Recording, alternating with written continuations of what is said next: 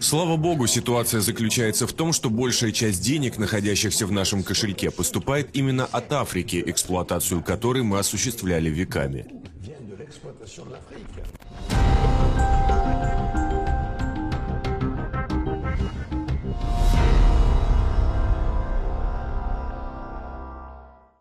Всем привет!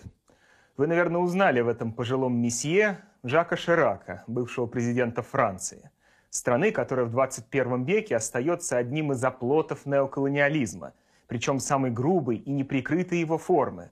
Она во многом роднит его с классическими отношениями колониального подчинения, которые стали складываться в эпоху великих географических открытий XV века. Жертвой французского империализма является Африка – Однако, в отличие от других стран, которые играют роль кормовой базы для транснациональных корпораций, отношения с Черным континентом не прикрыты фиговым листком Декларации ООН. Французская власть открыто ограничивает суверенитет африканских государств, оказывая прямое влияние на их внутренние дела. И делает это вполне легально через механизмы, закрепленные международными соглашениями. Ключевой инструмент такой политики – зона франка – возглавляемый Францией валютный союз, который был создан преимущественно на базе ее бывших колониальных владений. Одной из валют, входящих в эту зону, является афрофранк или франк КФА. Эта аббревиатура складывается из начальных букв слов «французские африканские колонии».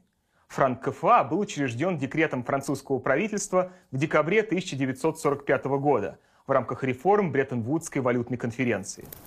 Ослабленной послевоенной Франции необходимо было всеми силами сохранить за собой влияние на Африку и использовать ее в качестве ресурсов для восстановления национальной экономики. Франк КФА стал единственной официальной валютой двух десятков стран в Западной и Центральной Африке. С тех пор посредством афрофранка французский капитал успешно эксплуатирует территорию, на которой проживает более 150 миллионов человек. Сегодня франк КФА представлен сразу двумя валютами – Одна из них – франк финансового сотрудничества Центральной Африке или Центральноафриканский франк. Он обращается на территории таких стран, как Камерун, Чад, Центральноафриканская республика, Габон, Конго и бывшая испанская колония Экваториальная Гвинея, которая присоединилась к зоне франка в 1985 году. Эмитентом валюты является Банк государств Центральной Африки – Вторая валюта – франк Африканского финансового сообщества или западноафриканский франк. Его применяют Бенин, Буркина-Фасо, Кот-д'Ивуар, Мали, Нигер, Сенегал, Того и с 1997 года бывшая португальская колония Гвинея-Бисау. Его эмиссию осуществляет Центральный банк государств Западной Африки. Особенностью афрофранка является то, что его обменный курс фиксирован и управляется извне – Первоначально было установлено соотношение 1,7 французского франка равнялись одному франку КФА. С 1948 года уже два французских франка за один франк КФА. По мере восстановления экономики Франции ее национальная валюта укреплялась. С 1994 года один французский франк был равен 100 франкам КФА, а после образования единой европейской валюты за 1 евро давали 655 афрофранков.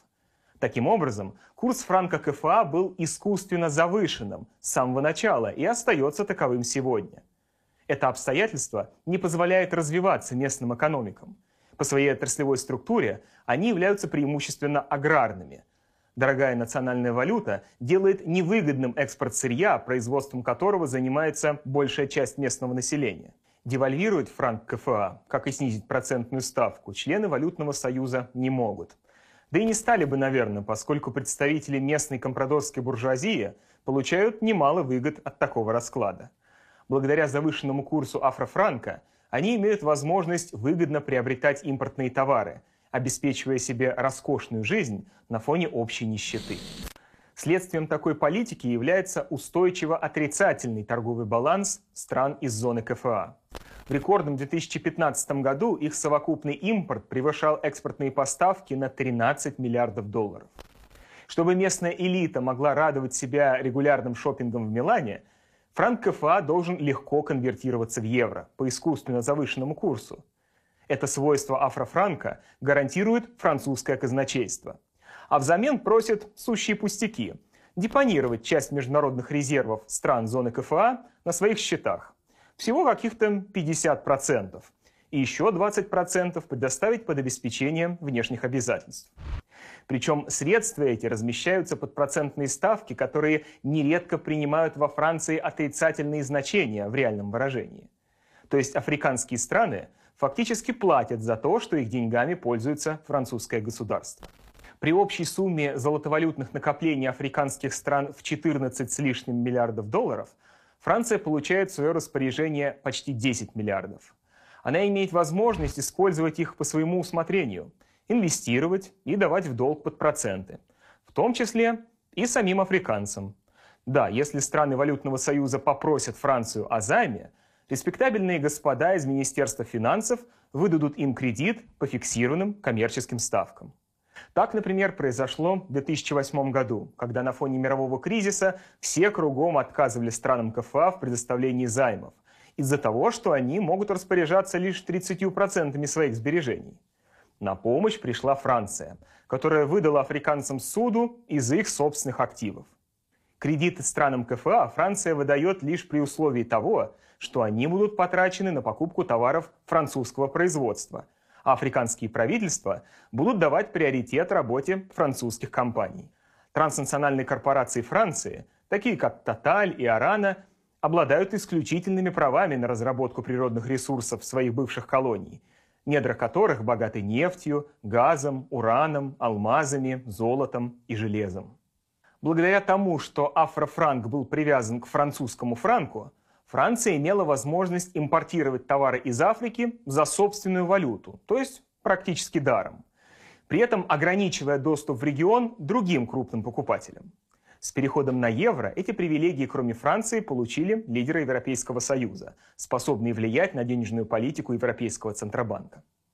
Интересно, что получаемые в кредит средства у африканских должников надолго не задерживаются. Благодаря давлению представителей Франции, которые присутствуют в руководстве обоих центральных банков зоны Афрофранка и наделены к тому же правом вето, местные монетарные власти обеспечивают абсолютную либерализацию финансового регулирования. Это приводит к масштабному оттоку капитала из региона. Например, Гвинея-Бисау в период с 1970 по 2010 год направила за рубеж 5,5 своих годовых ВВП. Нетрудно догадаться, в какую страну африканский капитал утекает в первую очередь. Членство в зоне франка губительным образом сказывается на африканских экономиках, которые пребывают в состоянии затяжной стагнации – Французские же власти утверждают, что благодаря их вмешательству страны получают стабильную валюту и цены. Однако неолиберальные рецепты не работают ни в России, ни в Африке. Платой за низкую инфляцию стало полное отсутствие экономического роста. Реальный ВВП на душу населения в регионе КФА падает с середины 70-х. Семь стран валютного союза остаются самыми бедными в мире, и две трети их населения вынуждены жить менее чем на 2 доллара в день. И это неудивительно. Не имея и капли суверенитета, страны КФА приносят простой народ в жертву французскому империализму. Государства не имеют возможности управлять валютным курсом и процентными ставками и поддерживать с их помощью сырьевой экспорт. Единственным доступным для них инструментом в конкурентной борьбе с соседями остается так называемая внутренняя девальвация. Она выражается в постоянно проводимой политике жесткой экономии – которая включает в себя высокие налоги на доходы домохозяйств, минимальные бюджетные расходы на образование, здравоохранение и поддержку сельского хозяйства, а также масштабные сокращения рабочих мест в государственном секторе. Эти действия, проводимые на основе рекомендаций МВФ, направлены на максимальное удешевление рабочей силы и сокращение совокупного спроса ради поддержания платежного баланса. Вы спросите, а зачем африканские государства согласились на участие во французском валютном союзе? Дело в том, что этот институт был учрежден за 15 лет до того, как в Африке, не без помощи Советского Союза, поднялась волна национально-освободительного движения. Свободные республики были намерены создать свои собственные валюты. Однако Франция поставила условие, что признает их независимость только в том случае, если они сохранят членство в зоне франка. Одновременно французские власти навязали африканцам заключение так называемых соглашений о сотрудничестве, которые регулировали широкий спектр вопросов, включая добычу полезных ископаемых, условия внешней торговли и международных отношений, структуру вооруженных сил, систему высшего образования, работу гражданской авиации и многого другого. Эти соглашения закрепляли экономическое и политическое господство Франции над бывшими колониями, превращая их независимость в фикцию. Многие страны Африки пытались вырваться из-под гнета метрополии. И некоторым из них это удалось. В разные годы зону Франка с большим трудом покинули Гвинея, Джибути, Коморские острова, Мавритания, Мадагаскар. В других странах борьба за независимость не увенчалась успехом. Президент Тога Сильванус Олимпия был убит в результате военного переворота, поддержанного Францией – после того, как объявил об отказе от франка КФА в 1960 году. Незавидная участь постигла и других ярких африканских политиков, включая легендарного Томаса Анкару, пытавшегося противостоять французскому финансовому диктату. Все они были или убиты, или свергнуты в результате профранцузских переворотов. Всего же с 1960 года вооруженные силы Франции более 40 раз участвовали в военных операциях на территории континента. Но время не стоит на месте. Архаизм колониальной валюты вызывает все больше общественного отторжения. Причем не только в Африке, где все чаще вспыхивают акции протеста. В самой Франции наиболее прогрессивная часть политически активного населения требует от властей закрыть эту позорную страницу в истории страны. Требование отменить систему франк КФА стало одним из пунктов ультиматума «желтых жилетов» в 2019 году активисты призывали прекратить политику грабежа, военного и политического вмешательства в дела Черного континента, отдать деньги и собственных диктаторов, нажитых нечестным путем народу Африки, немедленно вернуть домой французские войска и вести с африканскими государствами переговоры как с равными субъектами международного права. Давление на французские власти также оказывают корпорации Китая и США – Судьбы простых африканцев их вряд ли беспокоят, зато местная валюта, жестко привязанная к евро, не позволяет им потеснить европейский бизнес в этом регионе. Антифранцузские силы нарастают и в среде африканской национальной буржуазии. Самая мощная экономика континента – Нигерия – после освобождения от колониального гнета Британии начала распространять свое влияние на соседние страны и явно претендует на роль регионального лидера, способного концентрировать на себе природные и трудовые ресурсы всей Западной и Центральной Африки. Еще в 1975 году было основано экономическое сообщество западноафриканских государств – ЭКОВАС, со штаб-квартирой в столице Нигерии. Туда вошли несколько стран из зоны КФА интеграционная группировка постоянно развивается и даже формирует собственные коллективные вооруженные силы.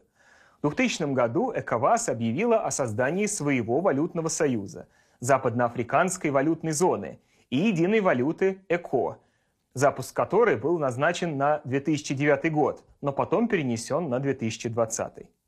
Чувствуя надвигающуюся угрозу, французские власти предприняли попытку перехватить инициативу – в декабре 2019 года Эммануэль Макрон в ходе визита в Африку назвал колониализм ошибкой и призвал открыть новую страницу общей истории.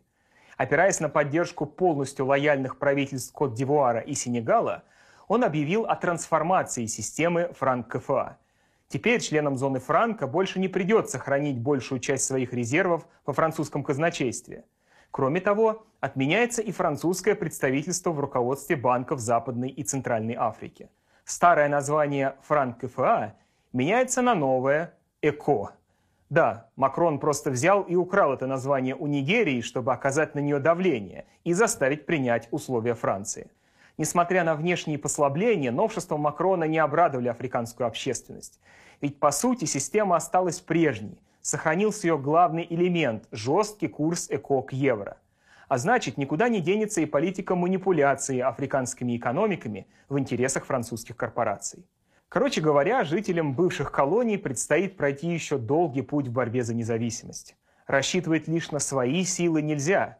Диктаторские режимы, подконтрольные французскому капиталу, будут старательно подавлять любые попытки противостоять системе неоколониального угнетения – Отсюда особую значимость приобретает пролетарский интернационализм, международная солидарность с трудящимися Африки, которую, например, проявляют прогрессивные французы. Стоит брать с них пример и поддерживать панафриканские движения рублем и словом. Например, вы можете помочь нашему каналу перевести субтитры этого видео на разные языки мира и разослать единомышленникам. Чем больше людей узнает о событиях в Африке, тем сильнее будет общественное давление на проводников политики империализма, что поможет народам Африки окончательно скинуть с себя оковы колониальной эксплуатации.